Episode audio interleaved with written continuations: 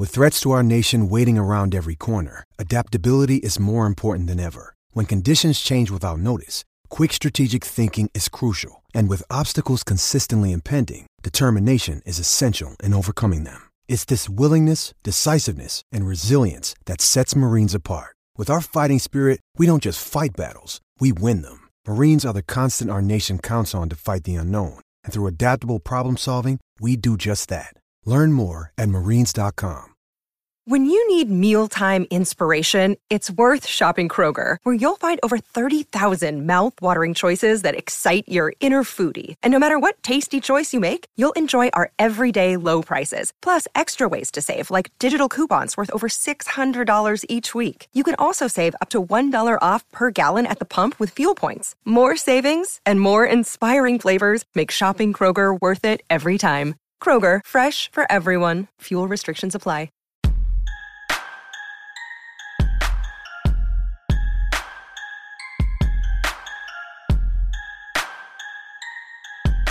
Hello, everyone, and welcome to our Wednesday edition of the Orange and Brown Talk podcast. Dan Lobby here with Mary Kay Cabot and Ashley Bastock. We've got a few things that we want to get to here today on the pod. We're going to look at some of the core player posts that we've been working on, but I want to start here. We saw our list of Defensive Player of the Year candidates that came out today. Miles Garrett is not on the list. It is Micah Parsons. It is Nick Bosa. And it is Chris Jones of the Kansas City Chiefs. So Miles Garrett, not a finalist for the Defensive Player of the Year award. I'm sure he got a fair amount of votes.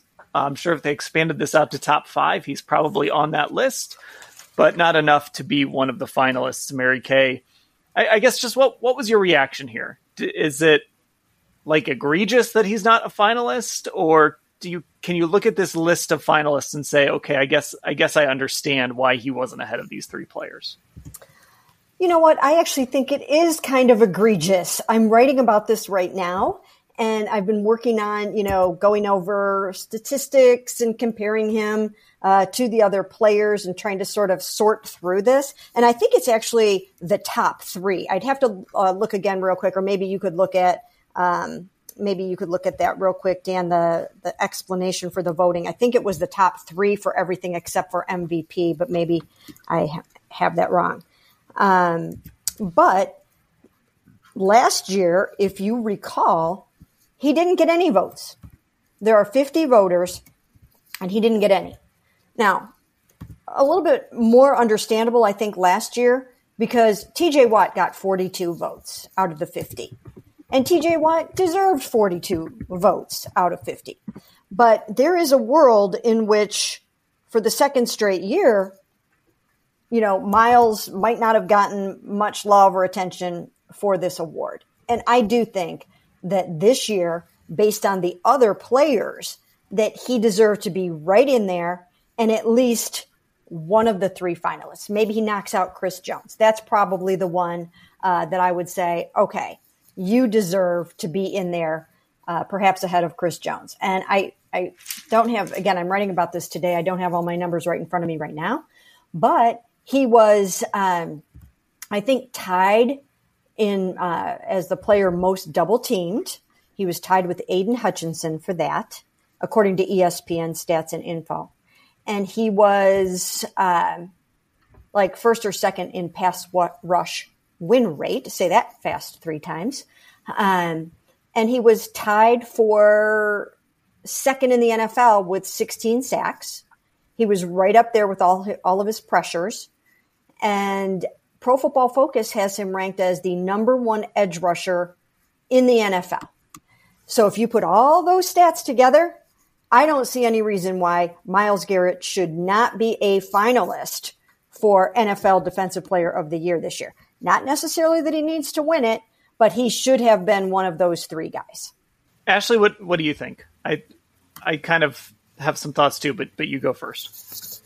Yeah, you know, I was kind of, as Mary Kay was talking, at first I'm like, oh, well, like, I'm not really that surprised because, like, of how the Browns season went this year. But when you do look at Miles's individual numbers, like, they are impressive. And a lot of those stats are right up there with a guy like Nick Bosa and a guy like Micah Parsons. So, yeah, Chris Jones, I think, is definitely the one who kind of feels like, it could have been Miles. And I'm reading, like, NFL.com's, like, write-up of the awards, and, you know, they cited, like, Max Crosby from the Raiders as a potential snub, and he had a career-high 12.5 sacks, and it's like, well, Miles had 16, so, like, how are we using this to, like, what's the criteria here that we're using, and how much of it, my question is, just kind of deals with the Browns' all-around season, like, this underwhelming season, this defense that struggled, Miles flipping his car and missing a game and that kind of being a huge narrative. Obviously, all of the attention Deshaun Watson brought, the negative attention he brought to this organization. So I do wonder how much those factors, whether consciously or subconsciously, maybe impacted something like this. I think it's a fair question to ask. Yeah, so I agree that I certainly think Miles deserves to be in the discussion, but I think he's sort of penalized because of the performance of the team, right? It was a bad defense, and the team was bad, and he didn't play a lot of, like, marquee games. He had some stuff kind of in the background with the car and getting benched and all of that. But also, I'll be honest, I guess I'm going to take the defend Chris Jones stance here. I'm having trouble figuring out which one of these three guys I would take off. Like, Miles Garrett could certainly be in the top three, and I wouldn't be like, whoa, well, that's not right. I think he could certainly be on this list, but at the same time, I guess I have trouble looking at this and saying, Miles is way better than this guy. I mean, I think Chris Jones has sort of become the dominant defensive tackle in football right now, and if they win on Sunday, it might be because of Chris Jones in part. So I don't know. I think Miles Garrett does get overlooked too much, though, in the discussion for just dominant edge rushers. I think too often I don't hear his name mentioned with people. I don't hear his name mentioned with T.J. Watt and Max Crosby and the Bosas and, you know, whoever else you want to throw out there. I do feel, Mary Kay, like Miles becomes the forgotten man sometimes. And so while I'm not going to sit here and pound the table and say Miles Garrett needs to be in this top three, I also, if somebody said to me, no, Miles Garrett should be number two, I'd listen to that argument too, because I do think he's that good. Yeah, I mean, you're right. I mean, these guys are all deserving as well, but for the second straight year for him to finish with 16 sacks and to get no votes last year whatsoever, and, you know, for him to be kind of left off this list, I think, like I said, to be the most double-teamed and yet pass-rush win rate leader at the same time, I think that has to account for something. And when you look at the fact that he didn't have any help from anybody else on the defensive line, the next leading sacker was Taven Bryan with 3. I think that shows you just how tough it is for him to accomplish his job and his role. I'd have to go back and look at Chris Jones, like, forced fumble stats. He's probably got a fair amount of those, I would think. And I think that sometimes that hurts Miles, that he doesn't have a whole lot of, forced fumbles or, necessarily those bigger type of game-changing plays. So he does need to continue to make those plays that make the highlight reels all of the time. But I do think Ashley's right in the fact that the team's performance. Each of these last 2 years, when he had 16 sacks, which were this year tied for second and last year third, each of these last 2 years, they didn't make the playoffs. Now, playoffs don't factor into these awards, but they do factor into what you think about a team and what you think about the players on a playoff team. And it's perception. And so until the Browns are really making a lot of noise for the playoffs and heralded as one of the best defenses in the NFL, he's not going to get the recognition that he deserves. Yeah, Ashley, I think that's sort of you're kind of right on that. This is like the team. I mean, who cared about the Browns in December this year? honestly, other than the Deshaun Watson storyline.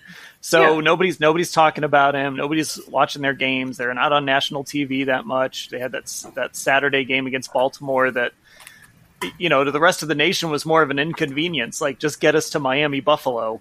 Why do we have to watch this game? So, I think it's tough for Miles. You know, Micah Parsons just played a playoff game.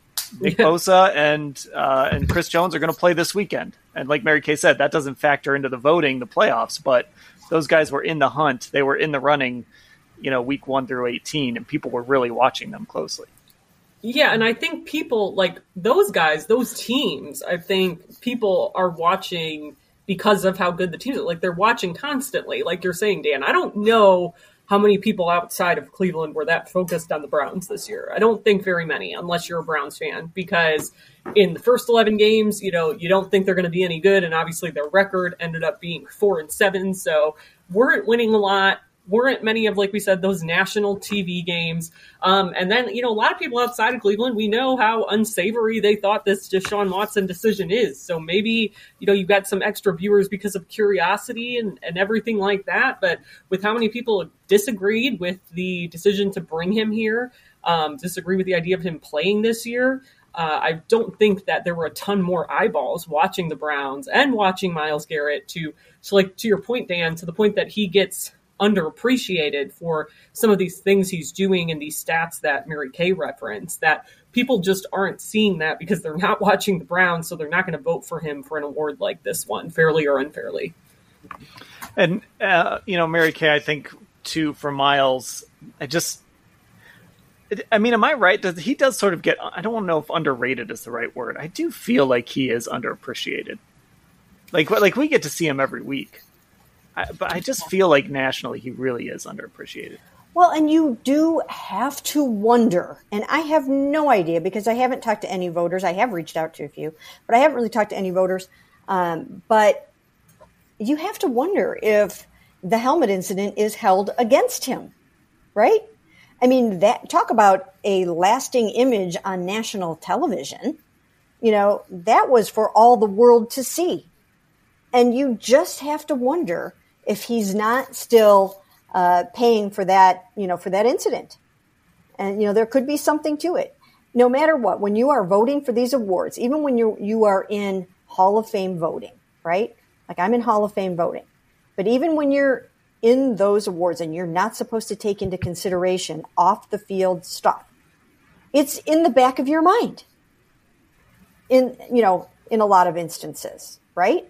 Like, it never impacted me voting for Terrell Owens. I always voted for him. I always felt that, that he should have been in the Hall of Fame right from the jump. But not everybody felt that way by any stretch of the imagination whatsoever. And I have to wonder if the helmet incident isn't hurting Miles in the court of public opinion. Yeah, that's a fair point, too. I think that sticks a little bit in everyone's minds. You mentioned Chris Jones' stats. It's actually funny, like, him and Miles, just raw counting stats, have some of the same numbers. Now, Miles all came in one fewer game. Chris Jones played in all 17. Miles, 16 sacks. Jones, 15.5. They each had 4 passes defensed. They each forced 2 fumbles. The only real difference is Jones was third on PFF among all defenders in pressures. Miles was, he's up here somewhere. I got to find him, but he's either Miles 5th or 8th. Oh, 10th in pressure. Okay. Yeah. And then pass rush grade. You've got Miles Garrett was first, then Dexter Lawrence, then Chris Jones, then Micah Parsons. So it's really close. Mm-hmm. I mean, it is really close with these guys. And it's kind of interesting that it was all defensive linemen up here. I think it's really hard for secondary guys to win this award now, unless they just put up huge interception numbers, it seems like. I was going to say that has happened recently. I mean, if you end up with, 10 interceptions, you're going to be right in there, in the thick of it. A lot of times it turns out to be like the sack race is what it is. And that's why Miles knows it's so important for him, to be at the top. I almost feel like in order for him to win NFL Defensive Player of the Year, he's going to have to win the sack title to get the kind of cred that he's looking for. And maybe that'll happen under Jim Schwartz. And Mary Kay, you were right. I shortchanged Miles because PFF has the filter set to regular season and postseason. So your pressure leaders are Micah Parsons and Nick Bosa tied for first. Max Crosby, Darius Smith, and Chris Jones was fifth with 77. Miles was sixth with 73. So again, him and Chris Jones were really close in that category. All right, let's take a break, and then let's look at some of these core player posts that we've been working on throughout the week. Another day is here, and you're ready for it. What to wear? Check. Breakfast, lunch, and dinner? Check. Planning for what's next and how to save for it? That's where Bank of America can help. For your financial to-dos, Bank of America has experts ready to help get you closer to your goals. Get started at one of our local financial centers or 24/7 in our mobile banking app. Find a location near you at bankofamerica.com/talktous. What would you like the power to do? Mobile banking requires downloading the app and is only available for select devices. Message and data rates may apply. Bank of America NA, member FDIC. And welcome back to the Orange Brown Talk podcast. All right, so over the next couple of weeks here, we're going to be putting up posts about who are the Browns' core players. So me and Ashley have each put one up. Mary Kay's is coming on Thursday. So let's just start with the one that I posted. I made Denzel Ward the lone core player in the secondary just because, I mean, the Browns extended him. They gave him 5 years, $105 million. That makes you a core player. My question is, so I put Grant Delpit and Greg Newsome the second in the like potential core players, which I sort of qualified as like, these are the guys that are right on the fringe. Like, there may be one good year away, one like full season away from being like a core player. Mary Kay, am I wrong?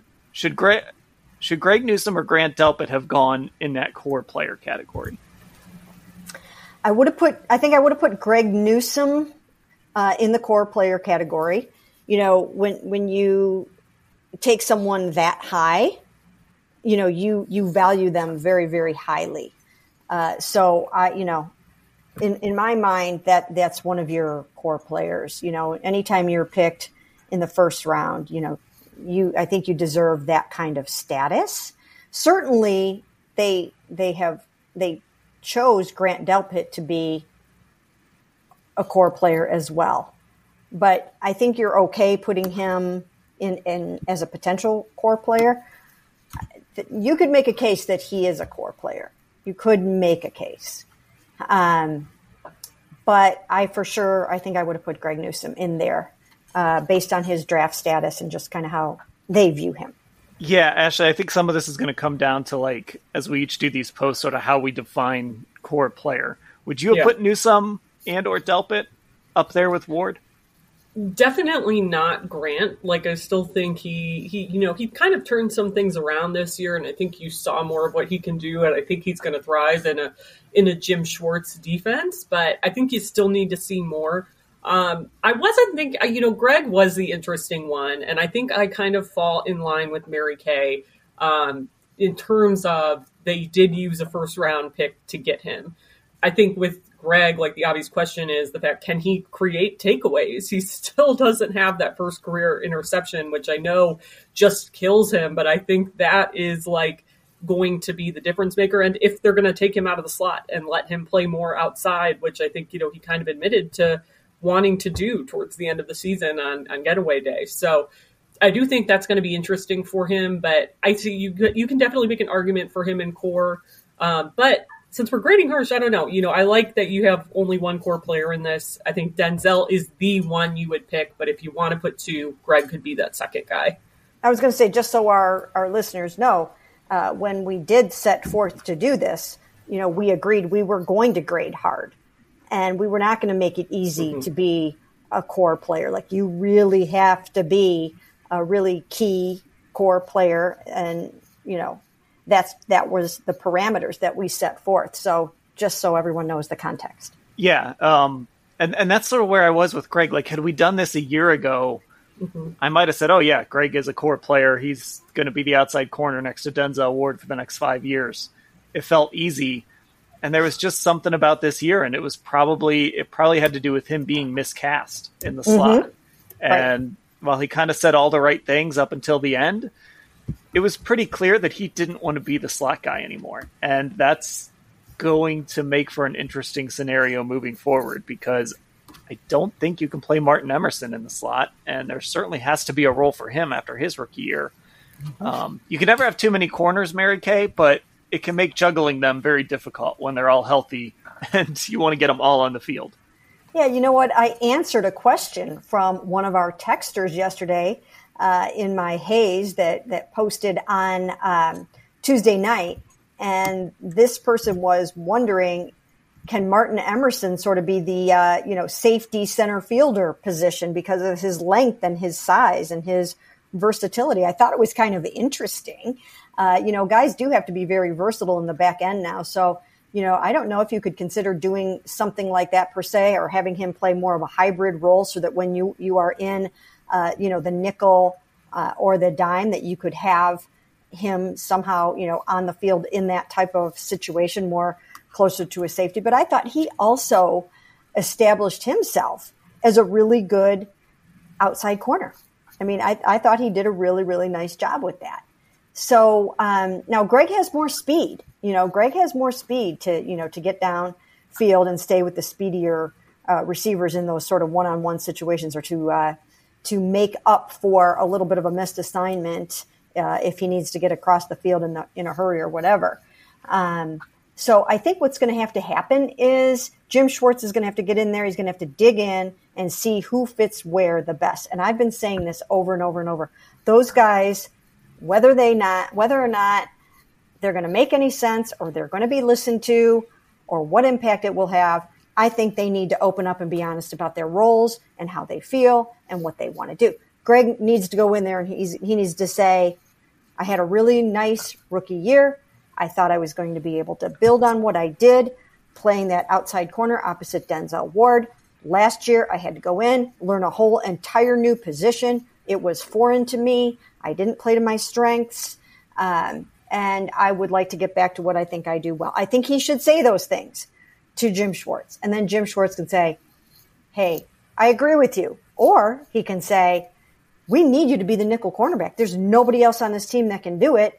And in your second year, you're going to be so much better at it. And we'll cross-train some other people to do it, but you're our man there. And here's why you're going to do better in that role in your second season. We're going to do this and this and that so that it works better for you. So these are conversations that have to be had over the next several months. Okay, well, now I'm intrigued, Ashley. Martin Emerson as the center fielder, safety. I don't know that he could step in and be like the guy next year, but that is an interesting thought. And I know, I mean, right, there were coaches who said to us, like, he looked like safety. He looked like a safety when they first saw him.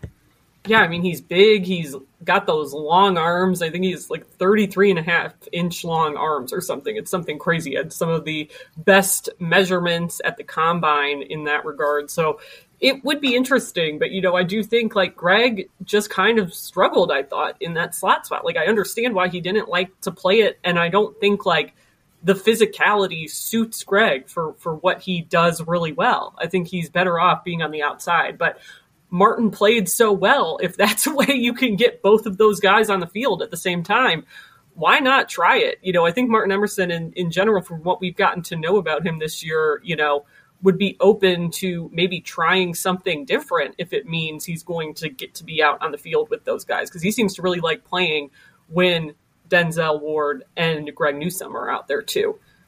The other thing to consider real quick is that, and I put this in my answer about this whole Martin thing is, because of injuries and concussions and all the things that happen on, in the back end, generally, there are enough outside reps to go around. When with so much 11 personnel and so much going on and different kinds of matchups, it does seem like there would be enough outside work for Greg, even if Martin still retains the cornerback role. So I think they probably should be thinking about another nickel corner if Jim Schwartz agrees that maybe that's not Greg's best role. And there's also another reality here, and that's that Cincinnati's about to make their second consecutive Super Bowl or come close to it, depending what happens on Sunday. Like, you got to beat that team.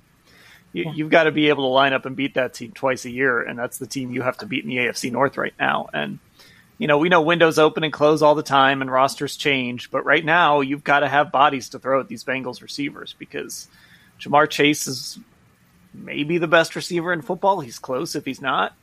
And T. Higgins is a number one receiver, and Tyler Boyd is really good, and they got the Trents. We all love the Trents on the Bengals. So, you know, you got to have guys. Okay, so I'll ask this before we move on to linebackers. Of Newsome and Delpit, if we're writing this post next year, and you only had to pick one to put in there with Ward, who do you think is most likely? This is a tough one, so I'll answer it first. I won't just put you guys on the spot. I think I would say Grant, just because of what I think he might do in this Jim Schwartz defense. But I think it's close. I think either of these guys. I mean, the right answer is probably both. But if I had to pick one, I think I would pick Grant of the two. Mary Kay, what about you? It's very close. It's very close, and you're right, because I think there is some legitimate reason to think that Grant Delpit is going to flourish and thrive in Jim Schwartz's defense, and he will be yet again another year out of the Achilles surgery, and you would think that the farther he gets that in his rearview mirror, the better off he'll be. This was his first real full time. Starting assignment. And, there is a learning curve there. And again, as we will come to find out more and more as we go along, there were issues. There were issues on defense this year that they hope to solve under Jim Schwartz. And in that scenario, a lot of the guys that did not fare well in 2022 should, by rights, step up and be better in 2023. So we will have to see. You're right. I think it's going to be really, really close. That's a hard one. I don't know if I can pick. Maybe just for the sake of argument, I'll go Greg. Ashley, it's hard because I think we all like both players, especially with the way Grant finished this season. So, I mean, I think that's what makes it really difficult. It is.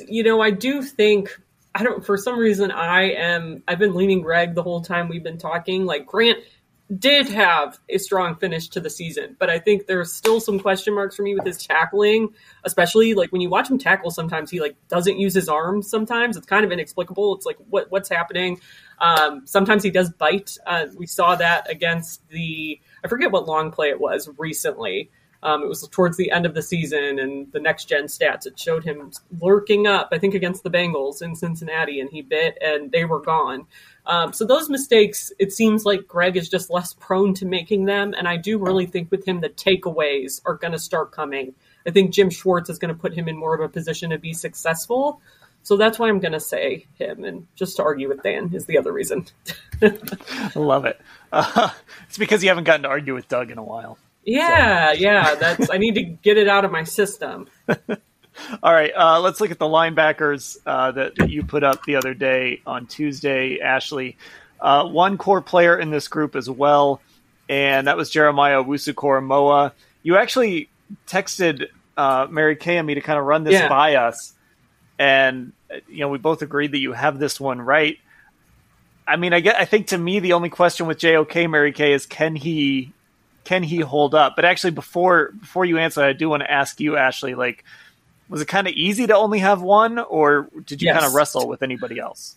No, I didn't wrestle with anybody else. I was wrestling with, can we consider him a core player yet? And I think so, because of where he was drafted and when we've seen him play really well, or when we've seen him play, when he's been available and not been hurt, he's been pretty good. But when we were talking about grading these harshly and saying it's kind of core, no ifs, no questions. And I'm his injury and his injury history, his durability is kind of a question. So I'm can you make an argument that, hey, maybe this room is just filled with total guys who are on the bubble? But I do think given where he was drafted, given where he plays when he's healthy, when you're picking one guy, I do still think it's him. I really like his style of play. I think this is, Cleveland traded up to get him in a position they hadn't particularly valued under Andrew Berry up until that point in terms of like spending big bucks or giving out big, huge contracts or spending a lot of draft capital on. So I think this is the guy. And then you got a mix of kind of a mess down below him and figuring out if guys are going to be back and what they can do in that regard. But I think he's the one guy you can consider core. And there wasn't really anybody else I wrestled with putting up there just yet. Yeah, Mary Kat, I mean, do you have any questions about JOK outside of injuries? And I don't know, maybe injuries aren't a question for you with him. Well, not really, but I will tell you what, and I don't feel this way, but I heard DeQuell Jackson talking about him the other day. Did you guys see any of that? It was kind of interesting. It was on the Ultimate Cleveland Sports Show, and DeQuell, who knows, former Browns linebacker, of course, knows every single thing there is to know about the position, was saying that he doesn't even think that JOK is a linebacker. So I thought that was, interesting food for thought. But here's the thing. I agree that he's the only core linebacker that I would have put up there, in part because there are some injuries that we just don't know yet what's going to happen with some of these guys. I mean, there are guys that are right on the cusp. You know, I would have Anthony Walker and Sione Takitaki, real close, depending on how they are coming off of their injuries and whatnot. But yeah, so I think JOK is the right choice for, the core player here. But I think it will be very interesting, once again, to see what Jim Schwartz makes of him, to see what he feels like he can do with him, and to see what JOK can do when he's got some bigger, better defensive tackles in front of him, and how that frees him up to kind of live up to his potential and do what he can do. So I think the future looks bright for him, and he's the only guy I would have put right up at the top. Right here. How many guys can we move to safety on this podcast? I think we're up to two now. I'm assuming that's where DeQuell was going when he said he wasn't even sure if JOK was a linebacker. So let's have a pod where we make a case to move everybody to safety. So like Perry, why Perion Winfrey would thrive as a strong safety. Oh boy. So the question I have about this, because looking through the rest of the guys on this list. You've got Tony Fields, Jacob Phillips, Sione Takitaki, Anthony Walker, and then there's other names on this list as well. Can I say, too, really quickly, Dan, I didn't realize you did four categories, so that's why all those guys are in on the bubble. Had I noticed Did I do four? You did potential core players as its own category, and I did say for both Sione Takitaki and Anthony Walker Jr., like I do consider them potential core players, but in some ways I do think it's kind of fitting to like lump those four together because, of course, with Takitaki and Anthony, we like don't know if they're going to be back next year. So that's the biggest question mark of will they bring back one or both of those guys? And if they do come back, like Mary Kay said, how are they going to look after undergoing, big surgeries on their knees? And what's that going to be like? How quickly are they going to be able to get back? How effective are they going to be? So they do have their own set of questions, even though I think they teeter on potential core player. Yeah, so I'm wondering, Mary Kay, we've talked so much about what the Browns need to do this offseason, right? Defensive tackle, edge rusher, wide receiver. We've eaten up a lot of Browns resources already. Mm-hmm. Yes. Is linebacker on the list, or can they cobble this together with JOK and then, you bring back Takitaki and hope he's healthy. Maybe Anthony Walker's back in the mix. Can they cobble this group together with what they have, or do they need to somehow find a way to address, adding some more bodies in that room?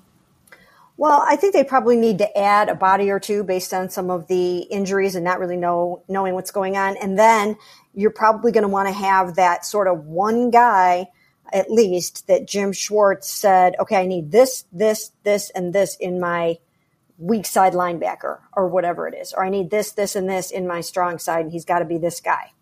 So I think Jim Schwartz will help dictate what he needs at that linebacker position.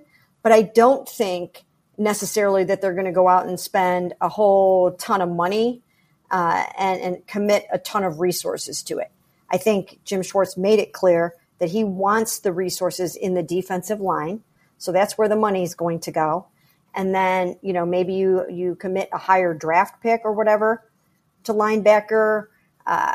Maybe you continue to develop a Tony Fields and hope that he can fill in some for you there. So they've got some guys like that. I don't think that you're going to see like a super high-priced linebacker coming in free agency.